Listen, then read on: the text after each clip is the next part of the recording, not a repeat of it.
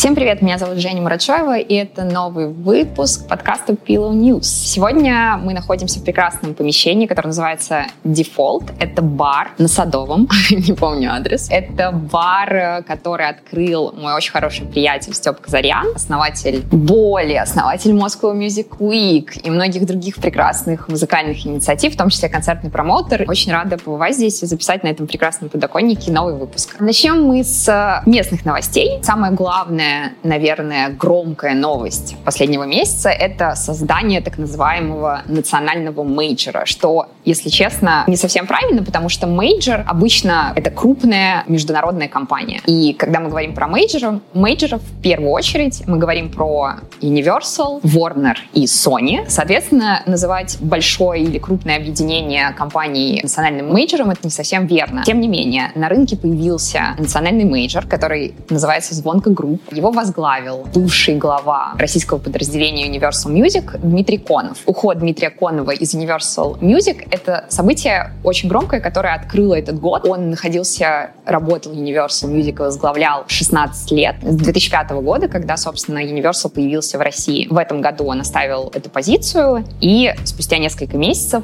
оказалось, что он теперь возглавляет новую структуру, которая, в общем-то, не принесла ничего нового на рынок, кроме некого ребрендинга и такого зарубежного зарубежного опыта ее э, главы этой структуры. В Звонко Групп вошли старейшие российские компании, которые работают в России с 90-х, и самый большой roster — это эстрадные артисты. Туда вошли первые музыкальные издательства, национальный дистрибьютор музыки, а, то есть, соответственно, это команда, которая работает в России, у которой нет офисы за пределами России. Это НЦА, национальный цифровой агрегатор. Даже вошел лейбл Effective Records, с которым работает Иманбек, который получил Грэмми в этом году.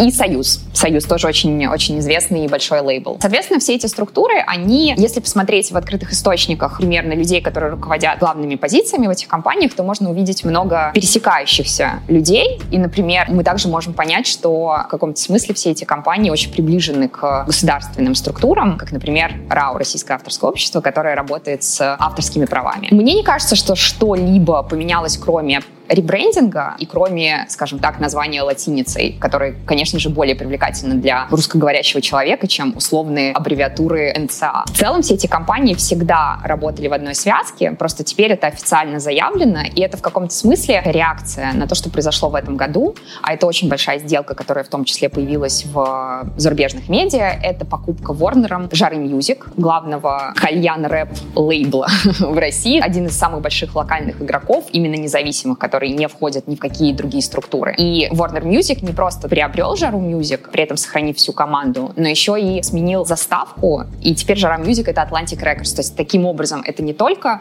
поглощение местного игрока и увеличение объема на рынке, но это в том числе открытие своего подразделения, очень известного Atlantic Records, э, который вообще начался с, в первую очередь, джаза, с, ну, такого сбора по всей стране джазовой музыки типа 20-х, 30-х. И это очень легендарный лейбл, лейбл, и теперь это подразделение, подразделение этого лейбла есть у нас в России. И, скорее всего, это поглощение Warner Жары Music, оно очень сильно срезонировало, потому что мы видим, как представительство зарубежных мейджеров начинает скупать локальные каталоги, соответственно, увеличивая этим объем рынка. При этом, конечно же, страдают в первую очередь игроки местные, потому что представитель зарубежных компаний уплотняется на рынке, и, соответственно, они теряют большую долю. Звонка групп, Дмитрий Конов, ее глава, прогнозирует, что Звонка займет пятую часть рынка, и в целом, наверное, с точки зрения того, что эти компании так были очень большими все это время, что, возможно, это близко к правде. Но, опять-таки, у нас нету никаких исследований, никаких примерных даже пониманий цифр о том, какая компания какой объем рынка занимает. Поэтому, соответственно, несмотря на то, что это сто процентов новость, которую нужно выделить и которая в моем ревью в конце года будет обязательной с точки зрения происходящего у нас на рынке, тем не менее, это просто красивая вывеска, скажем так, более сплоченная команда, которая теперь будет работать единым фронтом. Большим плюсом, большим преимуществом сами основатели лейблов, которые входят в звонко, перечисляют тот факт, что это uh,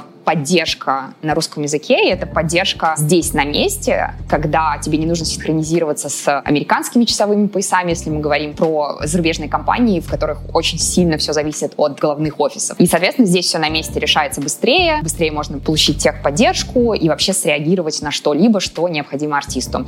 И, конечно же, самое главное заявление — это о том, что они предоставляют сервис артисту. Это, на самом деле, тенденция очень-очень сейчас распространенная, потому что все, как бы весь этап преимущественно владения фонограммами, он переходит теперь в то, что мы обслуживаем артиста, мы даем им максимальное количество инструментов и сервисов для того, чтобы каждый день их был легким и прекрасным. И Звонко Групп собирается сделать то же самое. Это скорее такое имиджевое заявление, в целом не расходящееся с общей повесткой того, что все хотят предлагать сервисы. Это большая глобальная тенденция того, что компании начали очень сильно фокусироваться на обслуживании артиста, тем самым говоря, что артист — это главное, это ядро всего, что происходит в музыкальной сфере, а все, что выстраивается вокруг, предоставляет помощь и круглосуточную поддержку. И занимательно то, что совершенно недавно вышло, процитировали из какого-то подкаста, мне кажется, слова Даниэля Эка, главы Spotify, который сказал, что если бы он был главой лейбла, то он бы делал все возможное, чтобы компания развивала всю инфраструктуру поддержки для артиста, и он считает, что это самый-самый умный ход в данный момент, это перестать считать, что ты владеешь интеллектуальной собственностью, даже несмотря на то, что мейджор действительно владеет просто фонограммами, которыми не владеет артист, но что переходить вот в эту, на сторону артиста и везде всячески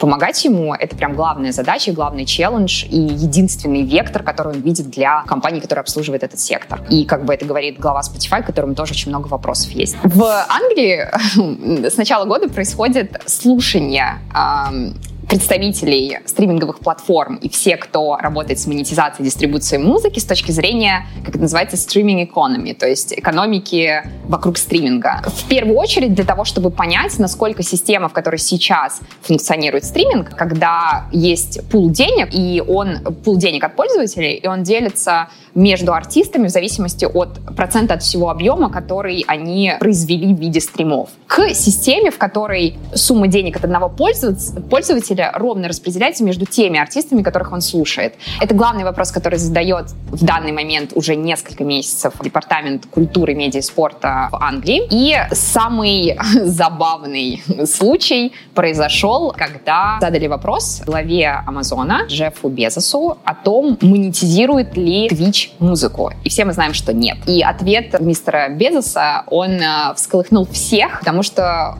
он очень корпоративной манере сказал, что прежде чем ответить на этот вопрос, он бы хотел посоветоваться с людьми, которые отвечают за эти вопросы, что вызвало невероятный смех, потому что, конечно же, Twitch не монетизирует, конечно же, Twitch очень проблемный для музыкальной индустрии, что сначала они попытались просто э, отсылать страйки и сделать так, что они такой безопасный, безопасная гавань, и на самом деле мы не имеем отношений ни к пользователям, ни к музыке, которую они загружают, но в итоге первый мейджор, с которым Twitch э, заключился, заключил лицензионную сделку, стал Warner Music. И это как бы новая глава с точки зрения такого лицензирования музыки в Твиче и очистки их репутации, в общем, как очень проблемного игрока для музыкальной сферы. У Goldman Sachs, у Инвестбанка проходят э, ежегодные или регулярные конференции, в которых классные, большие, топовые менеджеры рассказывают про то, что происходит в разных сферах жизни. В этот раз глава Warner Music Стивен Купер рассказывал о том, что происходит с Warner, и по неким этим хайлайтам мы можем вообще понять, куда двигается мейджор в данный момент. Совершенно шокирующая цифра была в том, что около 300 миллионов долларов Warner зарабатывает на альтернативных источниках. Что это означает? Это означает, что мейджор старается сделать так, диверсифицироваться. Ну, на самом деле, это не то, чтобы только музыкальной сфере присущая штука. Это в целом правильный, здоровый подход любой большой компании, когда у тебя есть разные активы, и от того, что с одним активом будет что-то не так, совершенно никак это не повлияет на твое будущее. Здесь то же самое. После iTunes и Spotify, когда мейджоры ощущали, как сильно они зависят от этих компаний, как они сильно как бы монополизируют все, что происходит вокруг них, мейджоры начали делать так, чтобы ничто не могло в дальнейшем привести к такой потере доходов, как это произошло в начале 2000-х. И Warner Music рассказал, что альтернатив, к альтернативным источникам заработка относится монетизация монетизация музыки в, например, в Фейсбуке, в ТикТоке, также в фитнес-приложении одном из самых крупных и больших, с которым, например, коллабилась Бейонсе, Пилотон, и, например, их инвестиции в Roblox, которые составили, по-моему, в прошлом году полмиллиарда долларов. И такие инвестиции, они в том числе предполагают, что большие артисты Warner интегрируются в Roblox в каких-то уникальных, интересных форматах. Для Warner это вообще такая стратегия на ближайшие